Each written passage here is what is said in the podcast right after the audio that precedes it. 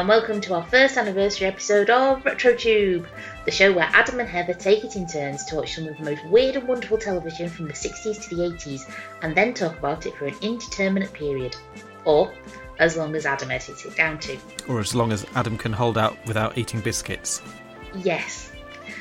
This week it's my turn, and I'm finally taking the opportunity to introduce Adam to one of my all time favourite cartoons. So pull up a chair, grab a slice of pizza, and come with us to the sewers of New York as we finally get to watch the Teenage Mutant Ninja Turtles. Teenage Mutant Ninja Turtles.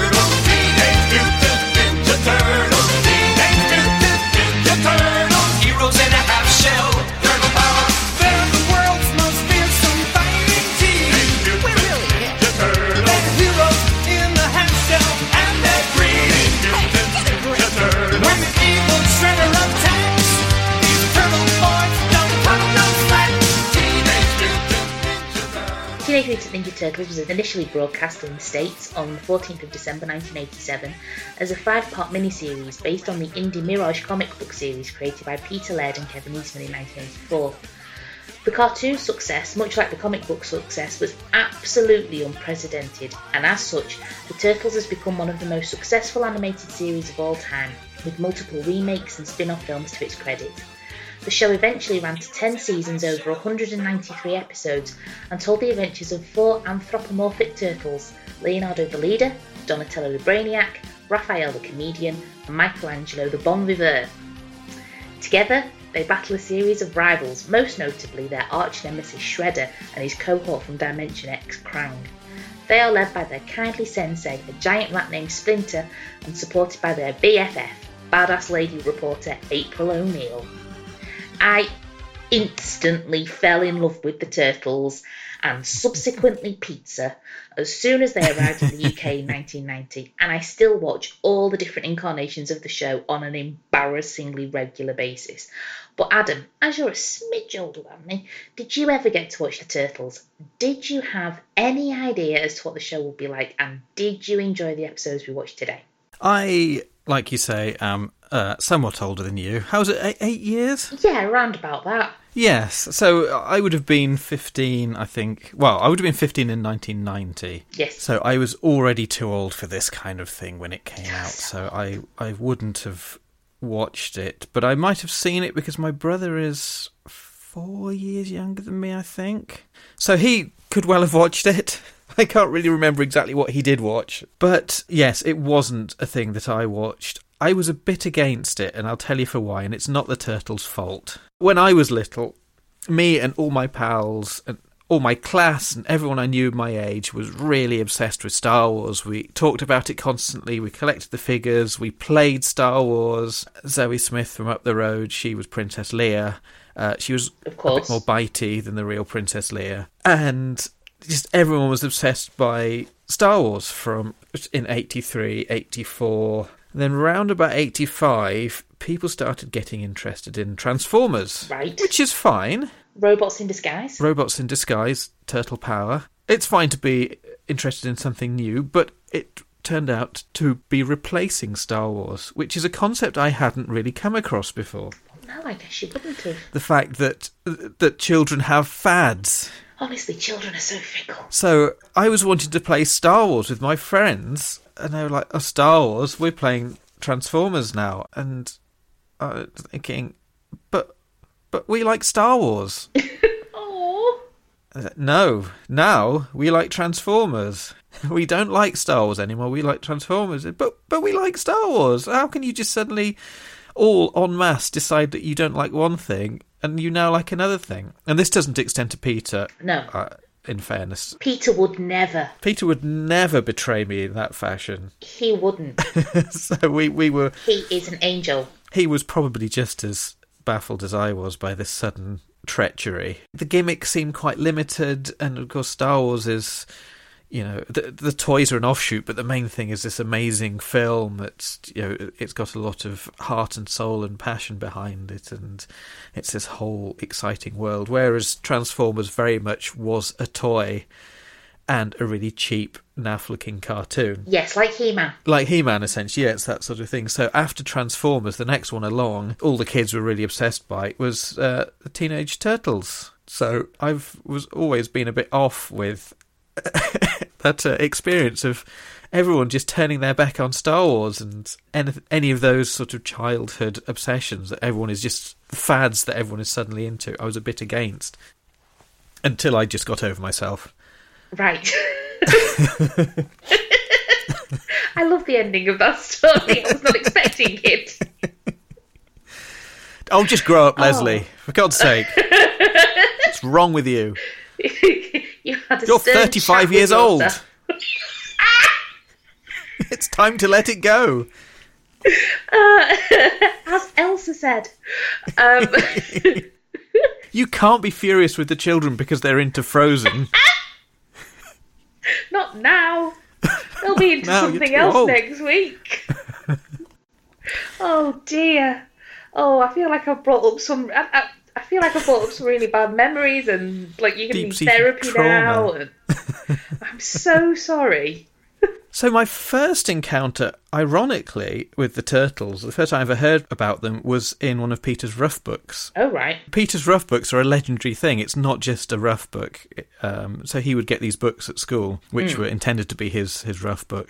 Yeah. For- I don't know if if that's still a thing, a rough book, but it's the book that you you know to put your notes in and you work things out. But Peter just filled his with drawings and these weird stories and these flights of fancy and you know one page comedy sketches and that sort of thing. So there was this this source of fascination for me. But one of his rough books had these illustrations of this really surreal thing that he'd, he'd come across this this comic book called Teenage Mutant Ninja Turtles, and he was really taken by that being such a sort of Dadaist collection of words. And it's like this this is a really weird thing. Yes. These mutant turtles who are also ninjas. So I remember his drawings. He'd he'd drawn them in green biro, and in typical early teenage Peter style. There was you know they looked very fierce, and there was blood on their swords and, and things like that. So it's, it wasn't the sort of cuddly, child friendly cartoon that it turned out to be. It was more No, this. the, the the comic book was a lot darker though, and I don't. Oh really? Okay. I haven't personally read any of the comic books, um, but it has always the concept of that has always baffled me. Hmm. That yeah, the the turtles and then ninjas. Yeah. And this is really serious.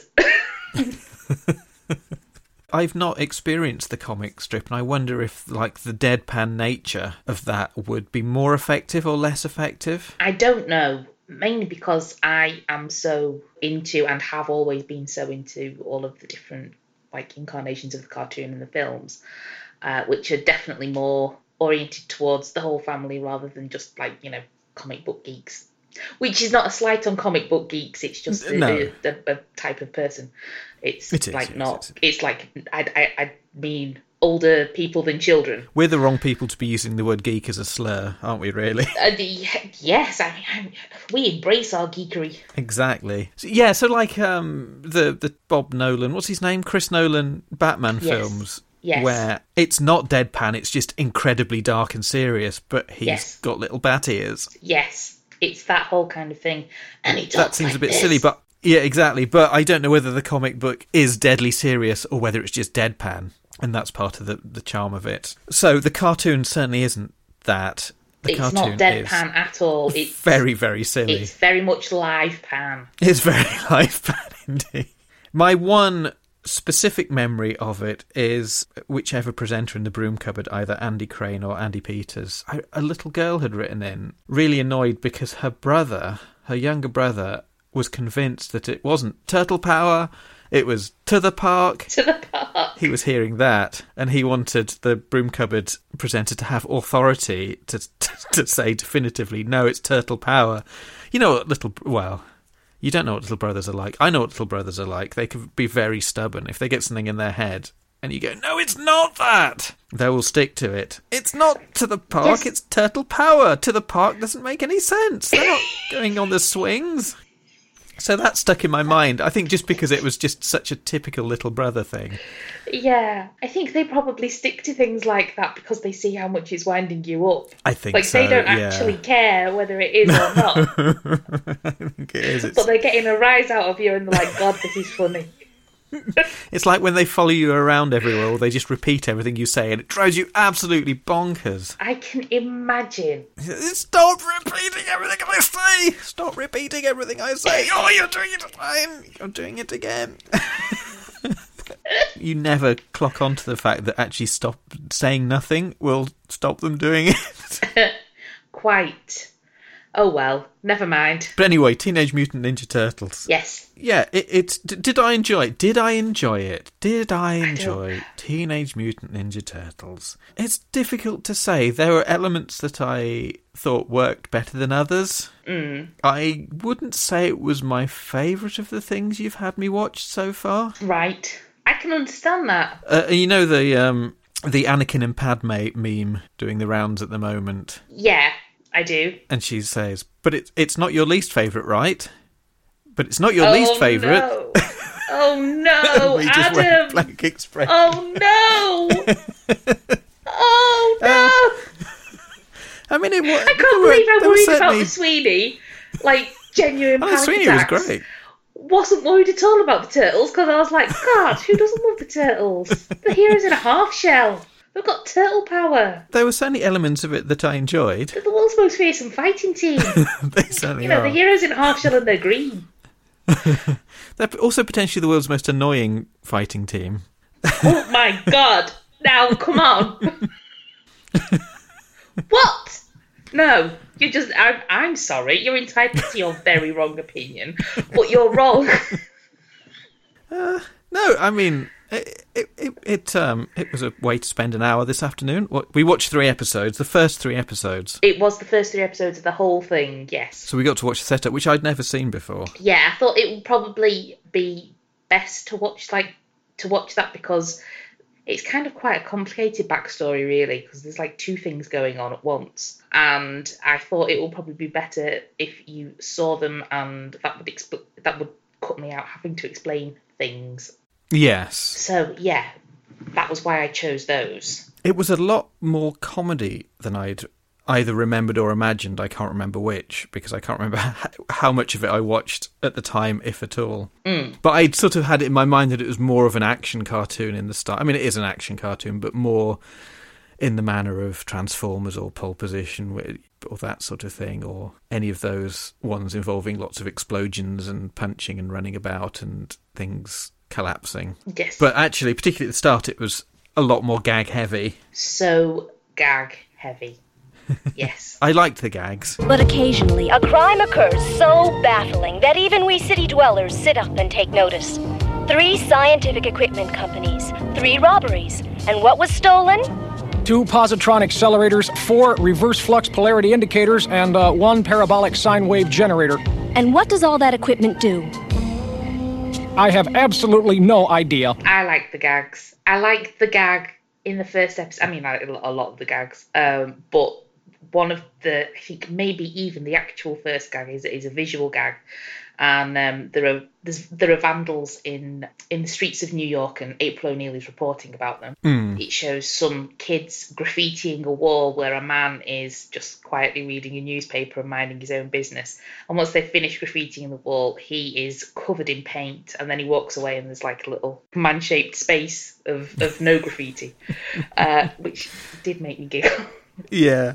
Well, the, the gag that I write, wrote down, I mean, I, I did enjoy all those gags. And I was like, oh, this is a proper comedy show. I hadn't realised. But yeah, the one that I particularly liked, just because I'd not really seen it done anyway, it, it was quite an original joke, is the bit after a break in at some kind of warehouse or facility, April O'Neil is interviewing, I think, a scientist or someone about the things that have been stolen. Oh yes, And while she's interviewing him, the security guard is still tied to a chair, gagged, and no no one's thought to untie him yet.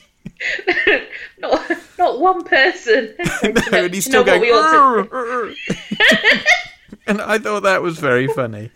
it, it was it was i'm not even going to pretend that i don't love everything about the turtles but I, I i see i see that there are issues with it Yeah. You know, and coming back watching it as as a grown up rather than you know seven year old me who was like, oh my god, this is the best thing I've ever seen in my whole life. it's even better than the thing that I was in love with last week, and probably better than the thing that I'm going to be in love with next week. Um, uh, no, I was properly, properly. I, was, I had like colouring books and everything. It was just. Wow. I wouldn't even play it at school because everybody who was playing it didn't get it right. oh no. uh, And also one, I think one of the girls who I really didn't like, I can't even remember her name now, but there was a girl who was just like really irritating, and uh, she always insisted on being April, and I think that's why I've kind of always had a bit of an issue with April. I was going to say she's very well cast then, the annoying girl playing April.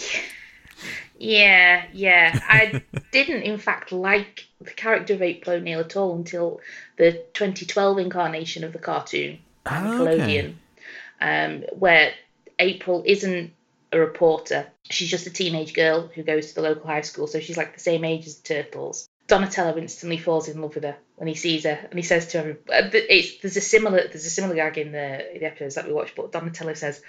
She's the most beautiful girl I've ever seen. And Raphael goes, She's the only girl you've ever seen, numbnuts. and then obviously Megan Fox became April O'Neil in the 2014 and 2016 live action films. And Oh, she really? was Oh, okay. amazing. I do love Megan Fox.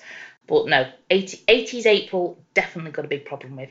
I think it might be the jumpsuit. She's quite a tropey journalist. She is definitely a lady reporter. She she is very much a lady reporter. Should I give some sort of background for anyone unfamiliar with the Teenage Mutant Ninja Turtles? Go for it, go for it. Although th- it's one of those shows where the title tells you pretty much all you need to know. It is quite literally Teenage Mutant Ninja Turtles. They are Yes. a subterranean crime fighting quartet of some pet turtles uh, who are adorable. The baby turtles are the most adorable thing. They are very cute. I assume possibly in the original comic book they have been uh, they are unwanted pets that have been flushed down the toilet I don't know. because that seems to make sense.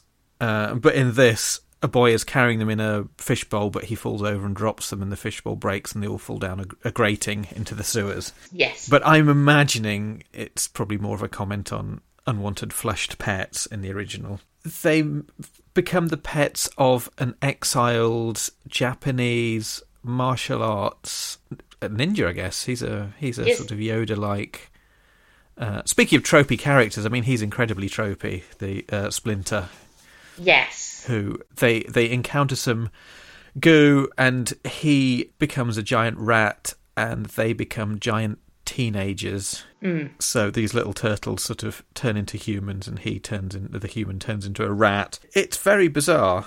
It's a very strange series, and I think it's almost a shame that Teenage Mutant Ninja Turtles as a thing is so familiar now because it was such a big thing, and it's it's it's such a well-known household name sort of property that you you've sort of become accustomed to it as a series of words or as a concept because it's hard to quite get into one's brain how weird it is. It is proper wacky. Yes, it, it's difficult to sort of come to it afresh because it's so well known. Hmm. There is also a crime wave being committed by ninjas, also who are the Foot Clan, which just reminded me of Help.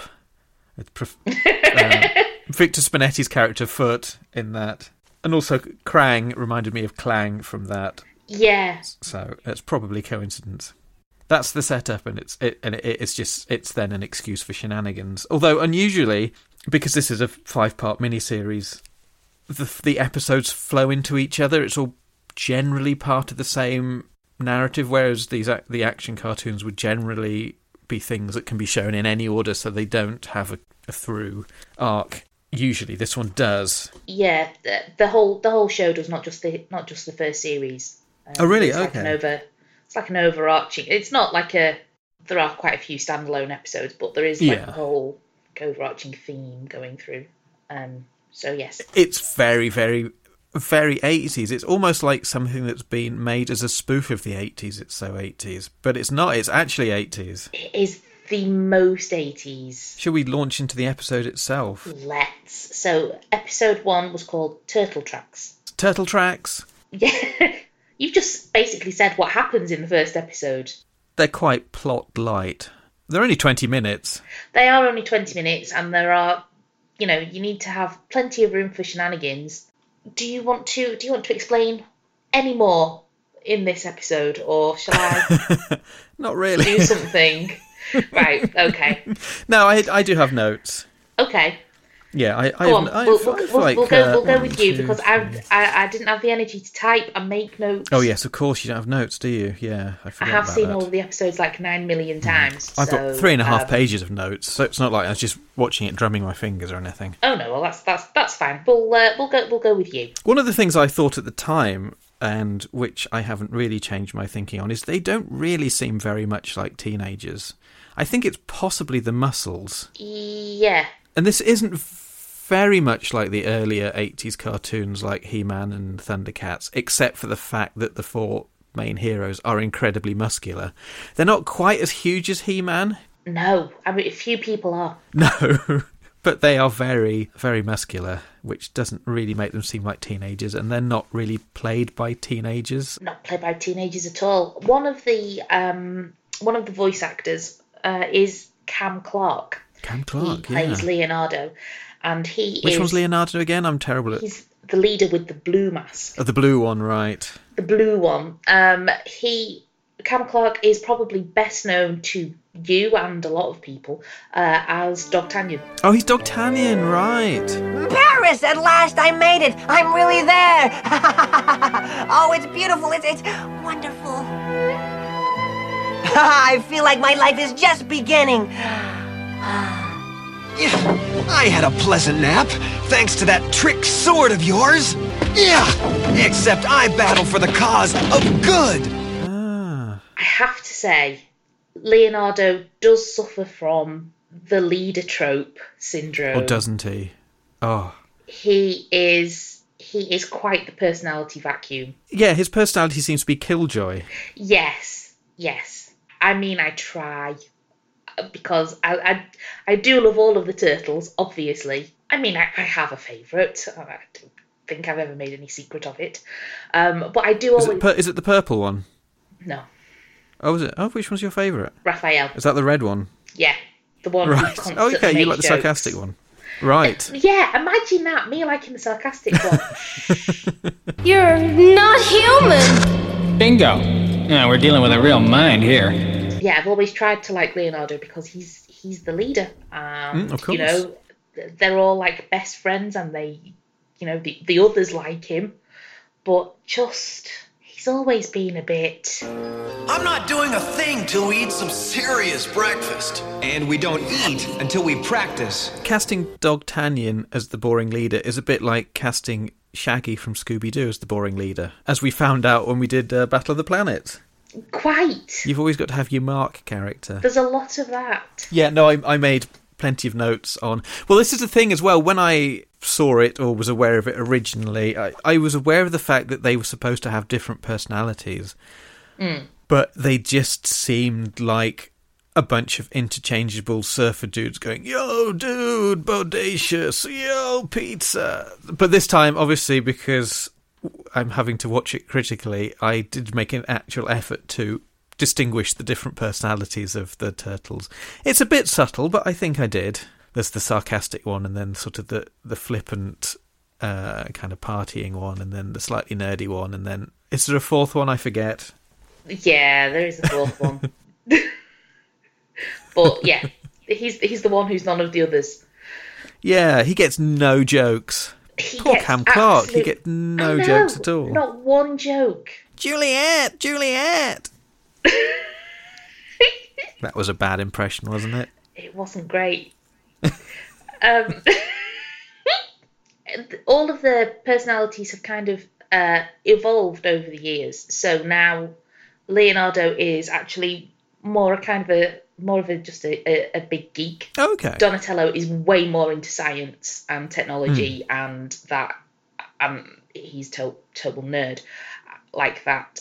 He's the Mickey Dolans. Uh, Raphael is really, really grumpy. oh, really? so grumpy. He's the grumpiest. and Michelangelo um, has gone from just being like a surfer dude obsessed with pizza to being one of nature's special people.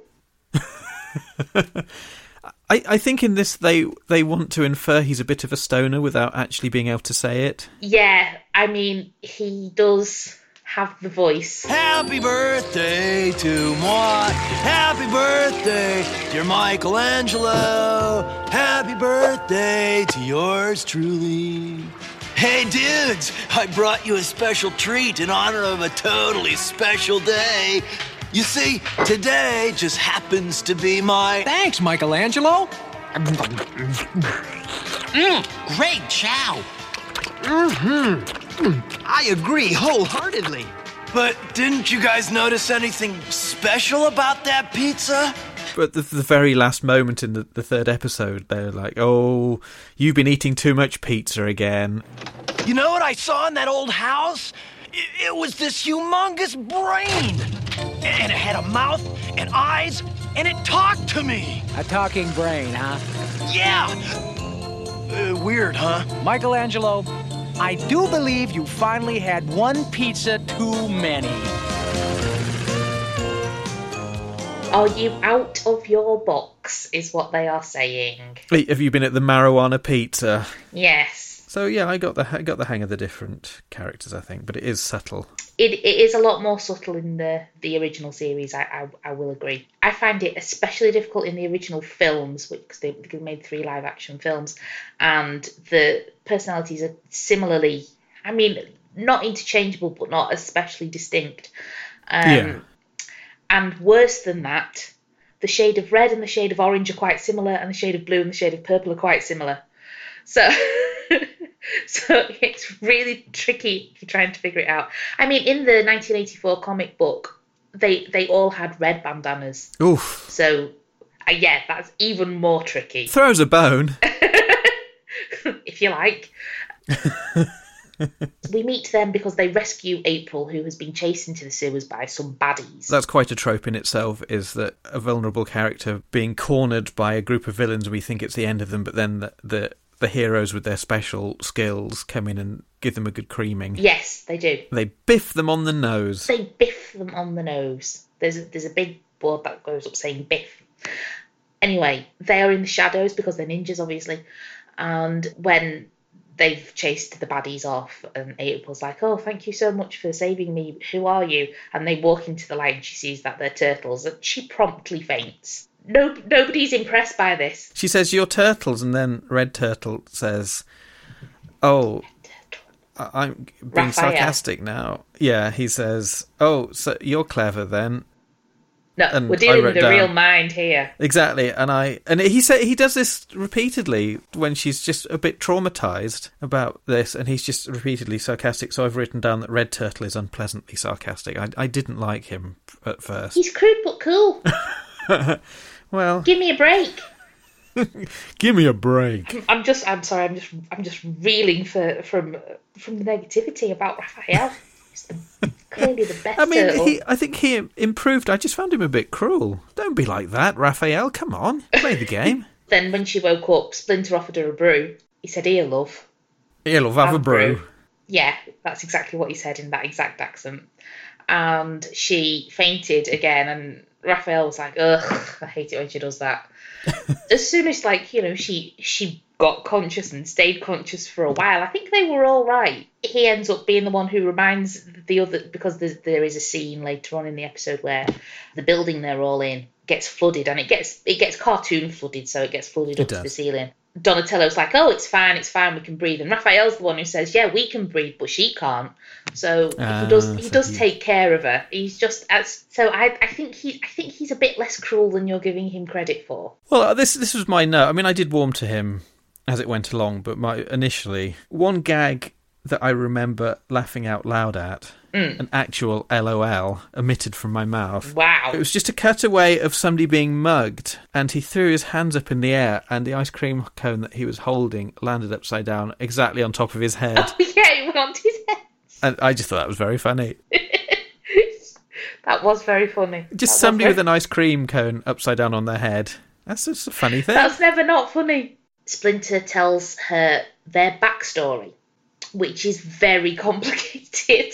The main takeaway uh, is that Splinter has got a rival in Japan, he thinks, he is the reason that Splinter is in New York in the first place. And it's very important that we know about him because it turns out that he has now become the Shredder, the evil, evil bad guy. Again, it's a it's a name you get used to, but he, uh, as they point out, he's named after a piece of office equipment, which again is Yes. sort of. He is. I think that the show is sort of balanced between being a bit spoofy, but also being what it is, if that makes sense. So it's sort of balanced between being spoofy and being sincere. yeah. and not quite landing on either one. And I kind of I was wanting to it to lean a bit more into the spoofy arch kind of meta thing. It definitely gets there. Little moments like the main baddie being called the Shredder, and you're just reminded of office equipment, or things like they end up going to a, a ninja district in the city that, that April seemed unaware of, just where everyone's ninjas and everything's ninja themed. That was quite funny. Ninja Dentist was the Yes, uh, Ninja was the one that, that really terrified them all.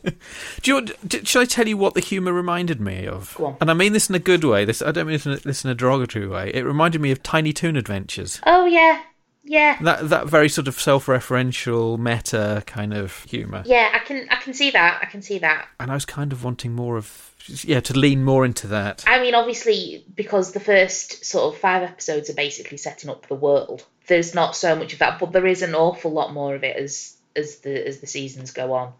Um, there is Right. a, there's a full-on Batman spoof episode uh, where Donatello becomes a Batman type character, and one of the other turtles, feel that it's Raphael, says something very, very Batman related, and Michelangelo says, "You probably shouldn't say that, man, because we'll we'll get a lawsuit."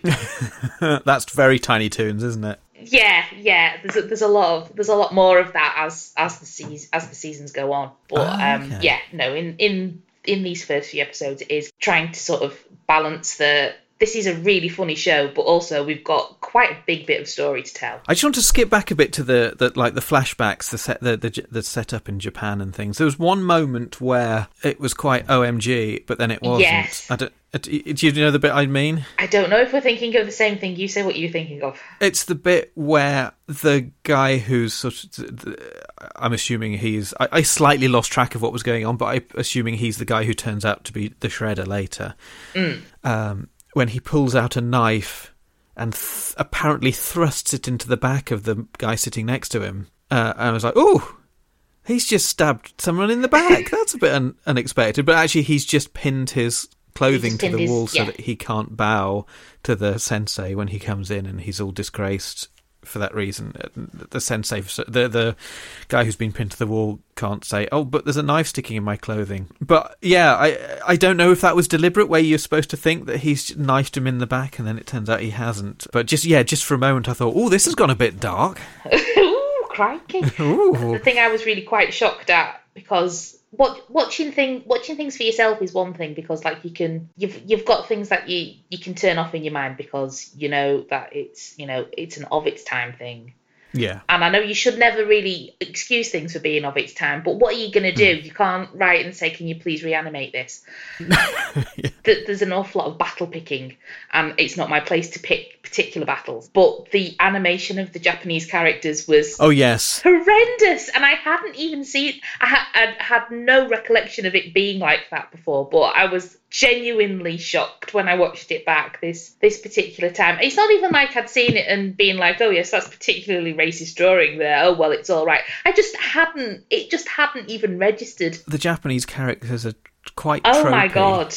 They are so tropey. Like at one point, uh, Shre- uh, Splinter says, "We are about to join our ancestors," which is the most like tropey Japanese thing you could possibly say in that situation. So, you plot to kill our honorable sensei.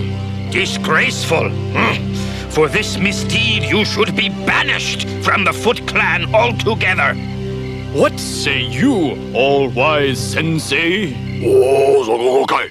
I say, throw the bomb out. I, I was surprised actually by how ugly, and I don't know if this goes on, but certainly in the first couple of episodes, quite how ugly a lot of the character design was. oh yeah no that carries on ugly characters The muggers are absolutely grotesque. and they're meant to be Uh, but yeah, unfortunately, a lot of the Japanese characters are utterly grotesque. Although uh, when uh, Shredder hasn't got his mask on, he's very good looking. he's, he, uh, uh, Bizarrely, yes. Yeah, it's it's essentially April O'Neil and Shredder who are the only good-looking characters in it. And everyone else is like utterly grotesque caricatures. I don't know why I had it in my head that he wore the the mask because he like had loads of scarring on his face. I don't know why that. It's, that it's usually ended the way, in isn't my it? head. But Yeah, but he he's not. He's just got. He's just got. He's just got a face. he's distractingly handsome. That's why he has to wear it. Yes, No one can concentrate. Otherwise, oh, I'd just that. say, "Here comes the smolder," um, uh, and I just, you know, seduce everybody very quickly. Is what is what his his real motivation is there. I hadn't realised before quite how small the turtles are because I just assumed they were pretty much adult size, but they're not. They're little, and and and thus, They're little, like oh, I don't know, teenagers. yeah, some teenagers are bigger than I am. Depends what are they supposed to be like? Thirteen year olds? Are they nineteen? No, I think meant to be more like fifteen. Oh, okay. That's u- usually the sort of age it starts off Yeah, at. I mean, I also don't. I, I don't know how big an anthropomorphized turtle would become either. It reminded me of Snow White and the Seven Dwarfs, but with four of them. Snow White and the Four Turtles. Yeah, exactly. This sort of she's not exiled, but you know, this adrift woman who's living with these strange small people. Yeah. with their differing personalities. I mean, she's not living with them by by any means, but she does end up staying with them for a little while while they get this whole who are the evil ninjas mystery solved. Yeah, she doesn't have a bath for or or change her clothes. I think for five days. And during all that time, she's living in a sewer. So yes, that probably doesn't make a difference. Oh, she must she must hum by the time she gets home. Absolutely. When she said she says to Splinter that she's going to go home and girl up. She's not going to go home and girl up. She's going to go home and get a bath like a human. Yeah, human up. Another note was that their, their feet were freaking me out. Oh, the, the the two toes. Yeah, I didn't like that. You you're not. it was bothering me. Yeah, turtles have got weird feet. Sorry, it's just true. They do. If they'd had turtle feet, that would be fine. If they like were webbed for swimming. Yeah. But they were sort of weird human feet, but with these two. But, oh no, it was awful. I'm having flashbacks. For some reason, they have three in the 2012 series. Oh, that's a bit better. The two, there's just Two's just weird. there's such a big gap in the middle. They- and they only have three fingers. Yeah. I don't quite know how they maintain grip on their sai or their katanas, but they do because there's They not do, actually a whole lot of yeah. ninjaing going on. There's not there's not a whole lot of actually using any of their weapons for fighting because it's a kids show. They just kind of like use them to like make fire hydrants spurt water all over the baddies. Yes. You know, uh, they use them as tools rather than weapons. In the um, first episode, there is a huge horde of robot ninja security guards. So they were able to destroy them with impunity and have a bit more ninja style fun with them. yeah, there was there was that, and also in the third episode there are more little roboty things called mousers. The mousers are invent are invented by a scientist named Baxter Stockman, who just really wants to make some money off inventing something. He's not a goody by any stretch of the imagination, but No, not he's not really an evil baddie, and he he gets recruited by the Shredder to make to bulk make these mousers so that Shredder So these robots that will hunt down, they'll pursue to the extent that they will chew through walls in order to catch mice, which makes me think that they are probably more destructive than the actual mice that they're being built to catch. Yeah. They will just relentlessly chew through everything. Am I allowed to say that I found the, the pizza thing quite annoying? I can see why you would find the pizza thing quite annoying. Yeah, that's fine. I think it was just. I mean, it's quite a good gag the first couple of times. I think it was a little bit overplayed. Yeah. There's a there's there's an exchange later that I wrote down where April says, "Do you guys take anything seriously?" And then one of the turtles says, "Of course we do." And I thought, I bet it's pizza. And then it cuts to them eating pizza, and she says, "I should have guessed." And uh, I did guess. Any sign of Shredder? I just know he's here somewhere. Yeah, I can practically smell him. I smell something better. Pizzas! I seem to remember, I don't know if it's because I was growing up in small inbred village Lancashire, but pizza wasn't really a thing before the Turtles. No, I remember that certainly during the eighties we didn't really have we didn't really eat pizza. It was it felt much more of a London yuppie thing. Yeah, It was the kind of thing that was mentioned in Douglas Adams' book. yeah, it was like posh people had pizza. They did, they did kind of turn pizza into a thing over here.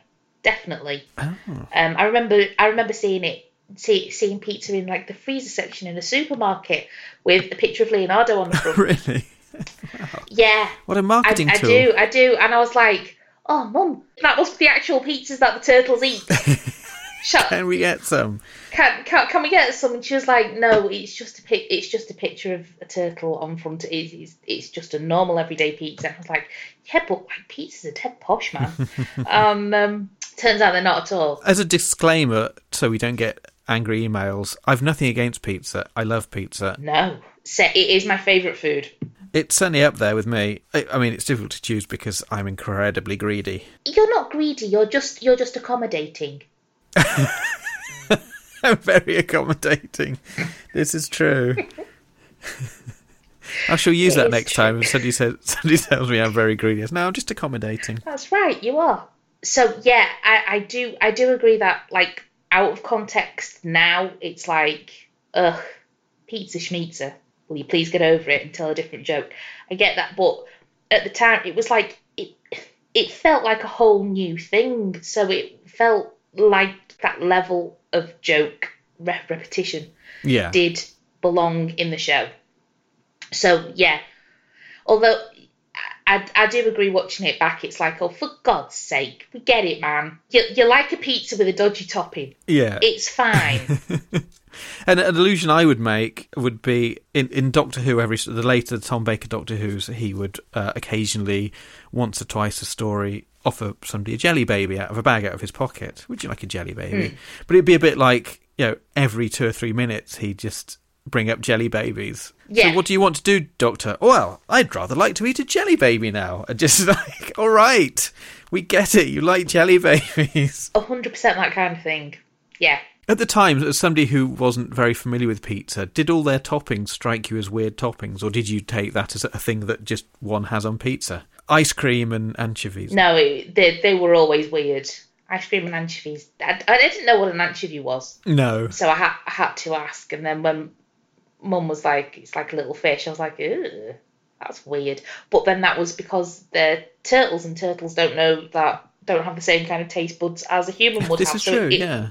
it would again make sense from their perspective to have wacky toppings like banana and sausage. P- pizza, I think, Uh, bearing in mind, of course, when I was growing, growing up in the 80s, I was quite snobby. And I hadn't really had pizza before. And pizza for me was a bit like bowling, the, the game of bowling, or the, the, the, the night out, the activity of bowling. Bowling was always like, we should go bowling. It's like, you're just rolling a ball towards some Skittles. Why is that fun?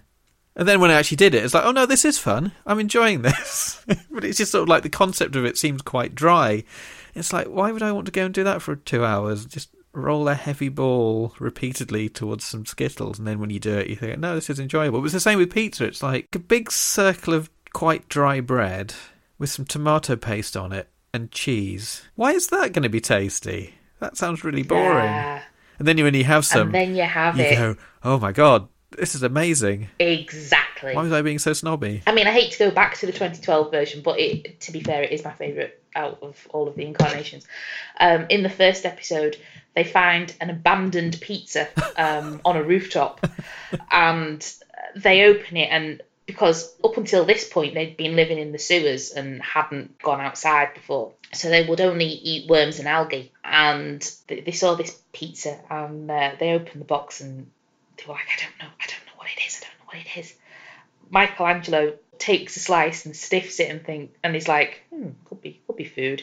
And he takes a bite and you just and it just there's like a cutaway of his brain and it just explodes. I think that's a bit like my experience with pizza. yeah.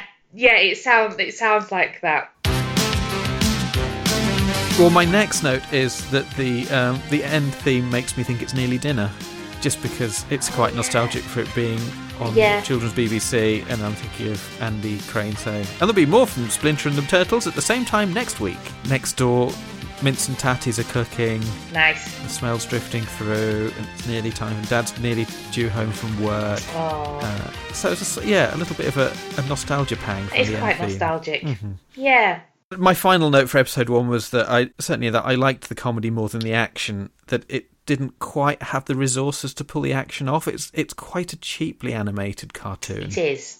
Which is no slight against it because I like Doctor Who. One has to work with the budget one has. You can't make a lavishly animated cartoon if you only have the budget for a cheaply animated cartoon. As everybody knows, it wasn't released as Teenage Mutant Ninja Turtles over here. It was released as Teenage Mutant Hero Turtles. I was going to say people will be furious with us if we don't mention that. Yes, it was. It was a deliberate thing. It's fine. We don't need to refer to it as hero anymore. We're allowed to say the word ninja. Were they worried that the um that like British school kids would become Japanese assassins? It's a weird Yes, choice, isn't it? They they were very worried about that, and all and all of the levels of violence that made. In fact, they were so worried that I mean, I know we've we've said that the the, the levels of action are not as we would like, to the extent that even though Leonardo and Raphael both have blades, Mm. which are you know very easy to murder people with. yes. The big problem everybody had was Michelangelo and the nunchucks. I remember that, yes. Yeah, they were much more worried about the nunchucks. They thought they were the most violent things ever. I mean, to be honest, have you seen Michelangelo? It's absolute wonder. He hasn't given himself twelve black eyes in the course of the first week's training. So yeah, that was that was the main issue with, with the nunchucks in and in the UK release, uh, possibly the, the the European release in general. All references to Michelangelo using nunchucks was edited out Oh, really? That must have been baffling. to the extent that from series four onwards, because obviously the turtles have been going have been a going concern in, in America without any problems for like three series before it came over to Europe. So from series four onwards, they got rid of the nunchucks altogether and replaced it with like a grappling hook. Because that's obviously a lot a Yeah, lot more safe. I think when you look back on a lot of these things that caused a big stir at the time, it's often difficult to see what the fuss is. Yeah, like jazz. exactly, like jazz and bebop and all that sort of thing. And and I think there's a lot of just this idea that anything that the kids are getting into in a big way is somehow harmful and dangerous. Yeah. And yeah, this I- idea that like you know when everyone was into yo-yos, there's a big scare that it's going to give everyone wrist sprain, or that yeah, that sort of ridiculous thing. And just they, just just cooking up any reason to be alarmed and outraged by anything that kids are into. Everybody loves being scandalised. Yes, and it's just just some kind of tabloid froth that's been What kicked can I up. clutch my pearls over today? exactly. They're into hula hoops. Oh no, that means oh that's just very sexual. Oh, Oh, all that hip swaying. and, and it's also they get might accidentally pregnant. strangle themselves. I don't. So, episode two, Teenage Mutant Ninja Turtles, Teenage in a Half Shell. They uh, episode two starts with the turtles not wearing their headbands, and it's very strange seeing them without their headbands. They look like puddings. Isn't it? they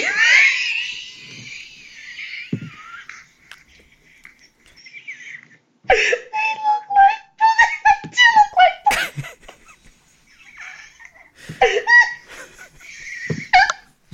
Uh, yes, they do. They do. You'd not take them seriously if you saw them coming It's- without their little eye masks on. They just Yeah. they look so ridiculous and sort of adorable. They do look adorable. I urge anyone to Google an image of the turtles without their eye, eye masks on. Yeah, do it, and then please get in touch and let us know what you think of a maskless turtle. Mhm. Let us know which pudding you think they look like.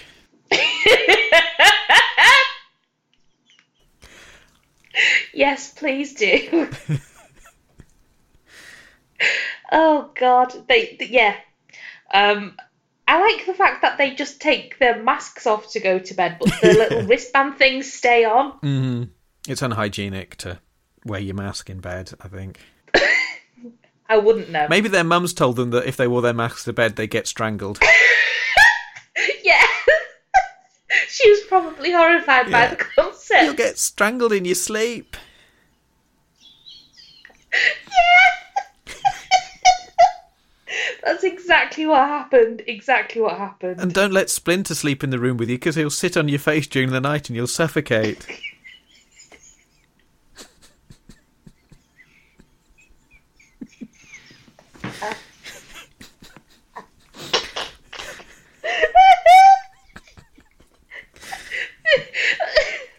this has gone so weird. Am I awake? God.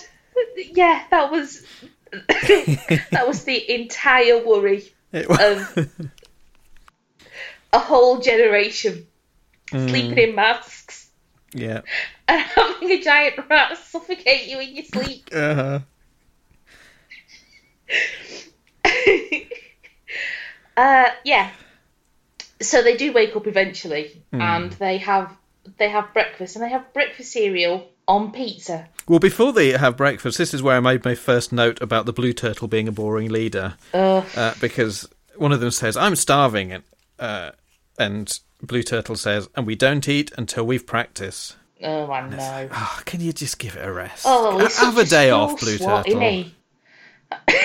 Blue turtle. I love the fact you don't use the names. I can't quite remember them. Their, you just use their colours as their names. Blue turtle. I can't quite Yeah. remember which is which. They're all named after very similar things, so that the names get quite jumbled up in my mind as to which one's which. Donatello, I feel, should be the blue one because that's more of a blue word. Yeah, Raphael works as the red one because that's a red word. yeah, it is. And Michelangelo works as orange. Yeah, I'd say that works. At one point, I forgot to write down which character it was, but somebody says, I don't believe it. But the line reading was, I don't believe it.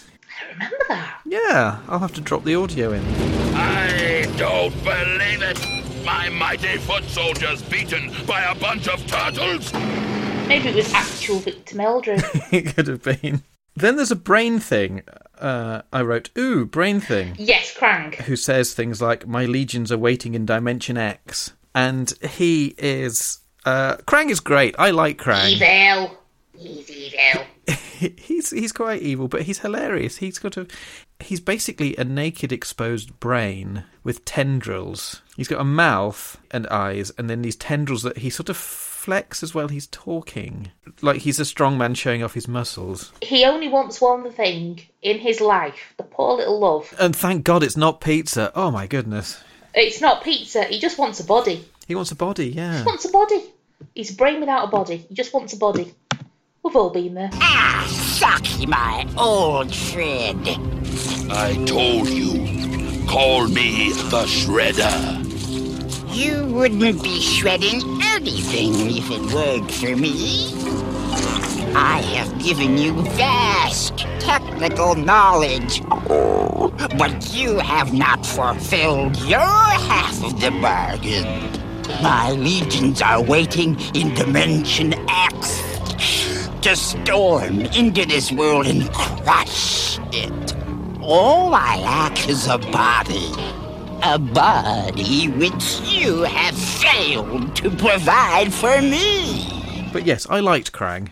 He was entertaining. Yeah, I like the fact that although him and the Shredder are in cahoots to a degree, Yeah. Krang doesn't really like Shredder very much. He's not really interested in Shredder or Shredder's problems or the turtles or anything. He just wants to he just wants a body and he wants to take over Earth. He Hmm. just he's, he's not interested in anything else. Everything else is quite irritating to him, especially Shredder. I th- I feel also that a lot of the char- most of the characters are quite generic. So Shredder is a very generic. Why am I surrounded by fools? Sort of character. Yes, he very much is. Splinter, Shredder, and Splinter. Their names are so similar. I always have to th- make a conscious effort to remember which one's which. Splinter is a very generic Japanese sensei, and April O'Neil's a very generic woman reporter character, feisty reporter character. But Mm. Krang is quite sufficiently bizarre, so I I sort of took to him. There's a bit where uh, April, for some reason I can't remember why, finds three of the turtles in disguise. I don't know why the boring blue one wasn't in disguise, but the other three are Because in he's boring. Because he's boring. He refuses to put on a disguise because it would undermine his authority, probably. Yeah, yeah, and they shout out, "Hey girl, what's the haps?" Yeah, and one of them's Which doing is moonwalk. the most, the most eighties phrase. And April isn't remotely impressed. She's No. like, "What the bleeding hell are you doing here? get, get out, go home, show me up." Oh Honest I would, God, I would have liked April don't- much more if she spoke like that. what the bleeding hell are you doing here? I should be April. You should. You come over here with your pizza. Yeah. you have to be held, held back from headbutting them like Bobby Ball. I, I don't think I I don't think I'd ever headbutt a turtle. I mean, you, you know Fill it up, Tommy. cruelty in the first place. And as I think is possibly a legal requirement, Shredder is is the faux convivial villain. Uh, because all villains are faux convivial, aren't they? You can't have a rude villain. You have to have a very polite villain. And he does say, "I must congratulate you. How nice of you to join me." Has there ever been like a top villain who wasn't faux convivial? No, it's the rules. How nice of you to join me, Mr. Bond. I must congratulate you for defeating my men so easily. I mean, I think I think the Emperor is like potentially the only one who's just outright terrifying the whole time. He doesn't like he has zero chill, even like pretend chill. He's just always like, ah, join the dark side. Go on. join it. Join the dark side. Do it. Do it. Do it. Do it. Do it. You're getting angry, aren't you? Do it. Do it. Do it. Do it. Do it. Do it. He's it. still quite mockingly. He has that sort of mo- mocking politeness. So I'm afraid the deflector shield will be quite operational, Margaret. Is that is that his like pet name for Darth Vader? or- he he has the slight Scottish accent like Victor Meldrew. This episode contains possibly the worst sick burn ever. Uh, when the turtles are being attacked by Bebop and Rocksteady, one of them says, Mm. "Didn't I see you in the Jungle Book?" yes. Which, a coming from a mutant turtle, is a bit ripe. Mm. I would love it if you had been the voice of either Bebop or Rocksteady, and at after having heard, "Did I see you in the Jungle Book?" You just turned around. It's like you're trying to insult me with Kipling references. You. Yeah, B, it's far too literary to make a, a decent insult. Didn't I see Yeah, you in the poem If? Um, I hate to break this to you, Adam. They did make a film out of the Jungle Book. Well, it's quite a highbrow cartoon, and it he's basically saying, uh, "You're an animal," and he's an animal who's saying it. It doesn't really make sense as an insult. It it doesn't. It doesn't. It doesn't land. My final note for episode two is just a general note that I think the most 80s type of humour that is possible is cracking wise. And I think it's sort of a shame that after the first episode, which is a lot more arch and a bit deconstructionist and uh, meta. Mm. A lot of the humor in the second episode is just cracking wise, constant cracking wise, th- but times three. Normally in these cartoons, you'll have one wise cracking character, but it's three constantly. Everything they see, they have to make some smart remark about. It's like being trapped in a room with three Deadpools. I, I only know him from the first film. That's the, that's my only interaction with Deadpool was that Ryan Reynolds film. I read comic books, and I love Deadpool in the comic books, and I didn't like Deadpool in the film. Yeah, this is the but he his thing was just constantly wisecracking and, and like every every action beat in this, one of the turtles has to has to make some kind of remark. I'm tempted almost to do a supercut of just all their wisecracks. just I think you should. in one I think you should. I would love that. Unbroken stream of smart allegory. Oh man, that was a short trip. I hate it when he says that. You get the feeling somebody has it in for us? Well, that's kind of a defeatist attitude, don't you think? Well, I feel like a marshmallow in a nutcracker. Take your time, why don't you? Lights out! So long, guys! Hey, write us when you hit bottom. Yeah, we were trained to fight people, not can openers. Rude, dude. Our rear flank's cut off, Sarge. I'd say we redecorated the place nicely. A kitchen utensil? Does the phrase "go suck a lemon" hold any meaning for you? The mutation didn't up their IQs any. Come on, Splinter. We're checking out of this dump. I really wish you'd stop saying things like that. Didn't I see you in the Jungle Book? Yeah, those jerks belong in a zoo, not the streets. Now you boys have fun together, and we'll be back to check on you in about 10 years. Dumb, dumb, dumb. Those dudes are so dumb. This is not my idea of a good time. Episode 3 April has been wearing the same clothes for days. Uh, she also proves what a, le- a lousy journalist she is when they find out that. So this is where we get to the little robots that are called the Mousers that are being mass produced in order to hunt down Splinter and the Turtles, and they the name of the inventor is stamped on the bottom of the feet of these things. Uh, and it's Baxter Stockman. So they, they say, oh, April will, she's a journalist, she'll be able to find out who and where Baxter Stockman is. So they go to her and say, his name is Baxter Stockman. And she says, That's all you've got to go on? A name? I'd say a name is pretty good, particularly a name like Baxter Stockman. It's not like it's a name like John Smith. No. And sure enough, she finds him uh, in three clicks on.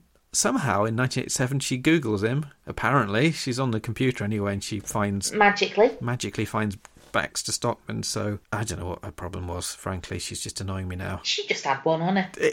I found it. a- I fi- I think I liked this episode least just because they had the robot ninja security guards and the turtles defeated them easily, and so Shredder's new idea is to come up with these robot vermin control. And I kind of thought, oh, I wonder if the turtles will defeat them easily, and they did.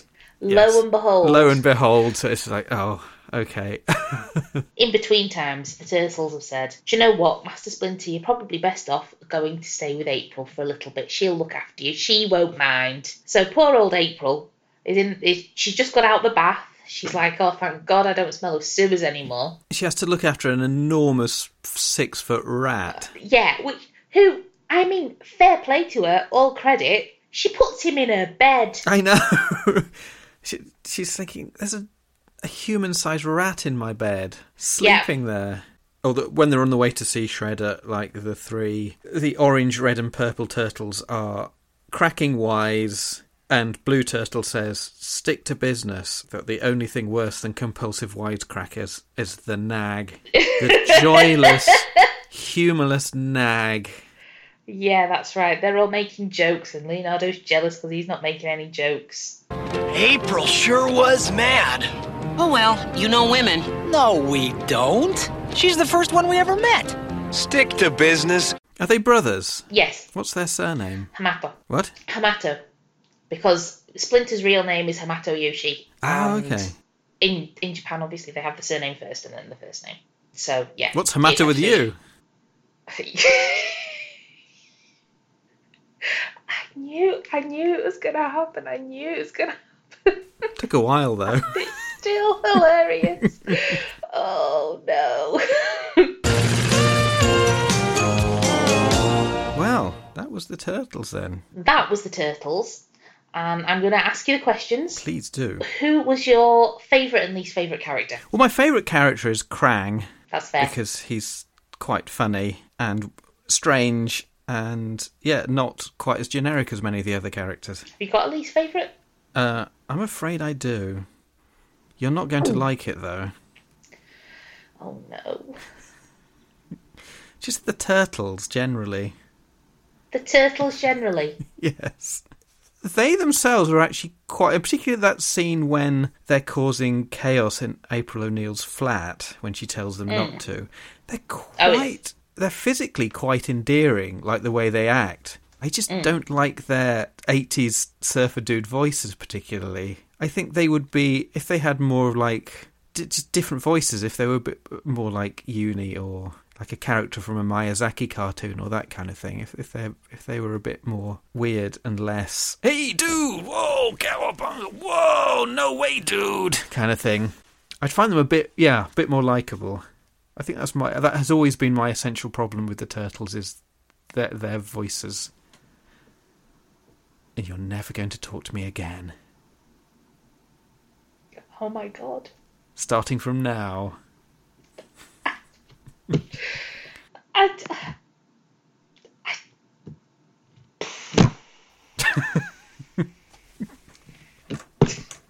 Well, that was RetroTube. that was. It was. It's been. It's been quite an eventful year. Yeah, we made it It's to been exactly quite an one eventful year. friend- friendship. but no, it's all. It's all over now. In fact, while you stepped away from the microphone for a few minutes while we were recording, I texted Joe, and I said, "Adam hates the turtles." Um, she texted back saying, and I quote, "Break friends with him immediately." I'll be more specific then. Uh, Blue Turtle. Blue Turtle, that's fine. Yeah. The other three were fine. that that's fair. That is Mm. 100% fair. I think Leonardo is my worst character as well. I think the Turtles is your Battle of the Planets for me. I think so. if yeah. that makes sense. No, definitely. Yeah, so it's like you're you you loved it and, and, and that's fine and, and, and everything, but it just it didn't mean anything to me. I think obvious I think a lot of loving any cartoon, especially one that you've grown up with, is the fact that you've grown up with it and Definitely watching Battle of the Planets again, particularly with a critical eye, it wasn't very good. Unlike, I think Dungeons and Dragons, I think we established this, Dungeons and Dragons actually was good. yeah. And of Dungeons course- Dragons was really good. The one we watched for our unreleased pilot episode, Dogtanian, Yeah.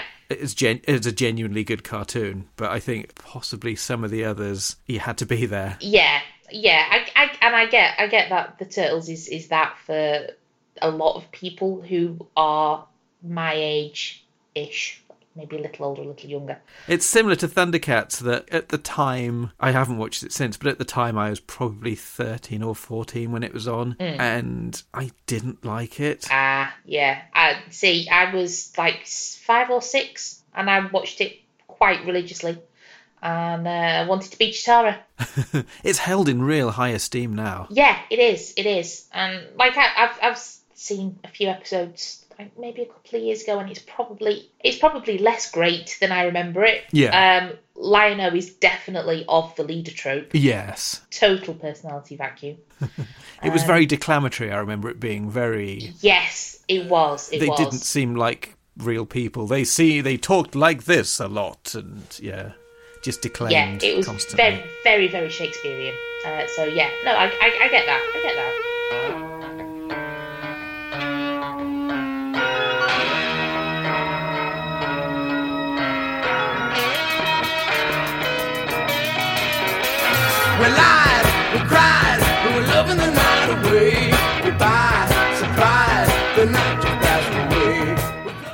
Thank you very, very much for sitting yourself through three episodes of a show that you clearly hated.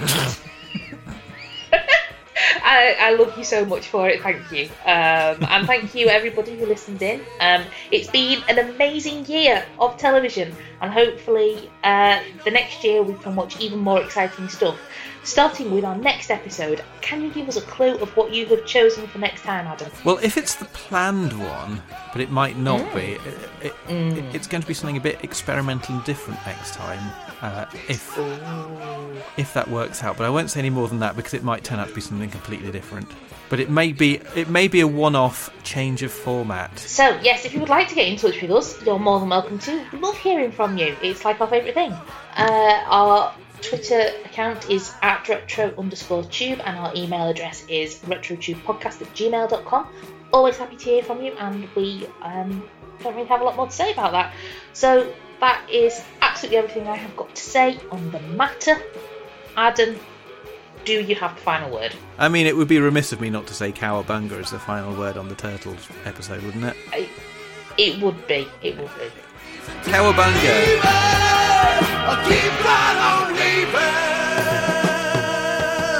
Hello, everybody. It's me again. Um, this is being recorded after the main show has been recorded because I've just had a little chat with Adam, and um, he thinks we probably ought to add this little bit to it. So um, I'm going to tell you about it now. My dad, as long-time followers of this podcast will know, was a really groovy guy. And he was also a really, really sentimental old sod. And he kept pretty much all of my school books from when I was little. I mean, there was probably no point in keeping the maths books apart from, you know, for the comedy value. Um, but most interestingly, he kept my stories and poems book back from when I was about seven years old, so like maybe year three at primary school. So it was from about 1990. And it turns out that I have always been something of an incurable fangirl. Uh, we were asked to write a story about whatever it was that we wanted, and so I decided that I would write a story about my favourite TV show of the time, which was obviously the Teenage Mutant Hero Turtles. It definitely counts, I think, as my very first ever fanfic. And even though it was, you know, a seven year old, crappy little bit of nothing, and I only wrote it during the hour or so of the lesson, it's, you know, it's not too terrible, and I'm actually quite proud of little me's ability at characterization because, you know, let's never forget that Raphael is cool but crude. Uh, so, allow me to share it with you, if you will. My story. One day, I was walking down the road. I heard a rustling noise. Out of a bush jumped a teenager. He robbed all our money off us. There was another rustling noise. Out jumped the teenage mutant hero turtle. It was Raphael. I told him all about it, crying and hugging him. He ran after him. Very soon he got him. He realised it was Shredder, and when he caught his breath, he said, You stupid shredhead. He took him back to me. There he is. Just one more thing. He took my ribbons and said, I hope you don't mind. He wrapped him up and said, There, all gift drop for the police. But please come back with me to the sewers. Yes, please, I said. Raphael was so happy when we got there. He said, Would you like some cheese and tomato pizza? Yes, please, I said. At the end of the day, I crawled upon Raphael's knee and said good night, and I went to sleep. Next morning, I sneaked into my house and packed my clothes into a suitcase and set off to the sewers and called softly, Raphael, are you here? He came to me and said, What's the suitcase for? I answered, I've come to live with you. When he heard that, he gave me a kiss. I love you, he said.